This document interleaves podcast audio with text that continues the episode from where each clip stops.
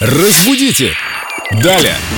Виктория Полякова в студии, наш культуролог, знаток русского языка. Значит, сейчас что-то будет о родной речи, что-то интересное. И о школе. Вика, привет. Привет, ребят. Мнение историка и педагога о возможном введении школьной формы в наших школах. Цитата. «Вид форменной официальной одежды вообще навивает тоску». Конец цитаты. У меня сразу возник вопрос, навивает или навевает? Может быть, это просто опечатка? Учителя же торопятся, и редактор должен исправлять вроде бы.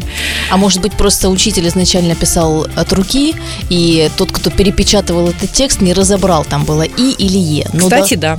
Должна быть, конечно же, «е», потому что «навевает» от слова «веять», «навеивать». Мы ставим в этом слове букву «и» во втором слоге только в том случае, если говорим о проволоках, о ниточках, о локонах, когда мы навиваем, то есть «вить» от этого корня слово «навивает». Во всех остальных случаях, если мы говорим о тоске, о хорошем, плохом, о чем-то, о воспоминаниях или ностальгии, всегда будет «навевает». Ну, в каком-то смысле мы здесь, конечно, говорим о тоске, потому что я вспоминаю свои школьные годы, вот эту школьную форму, которая была, конечно же, форменная тоска.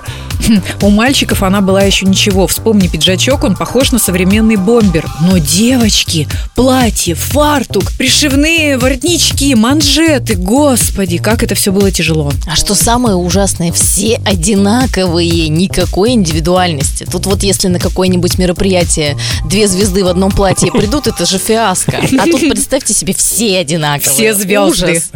Страшный сон.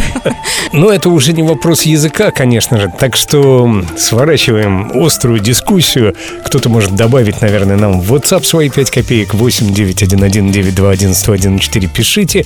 Задавайте, конечно же, вопросы Виктории Поляковой по русскому языку. Разбудите! Далее!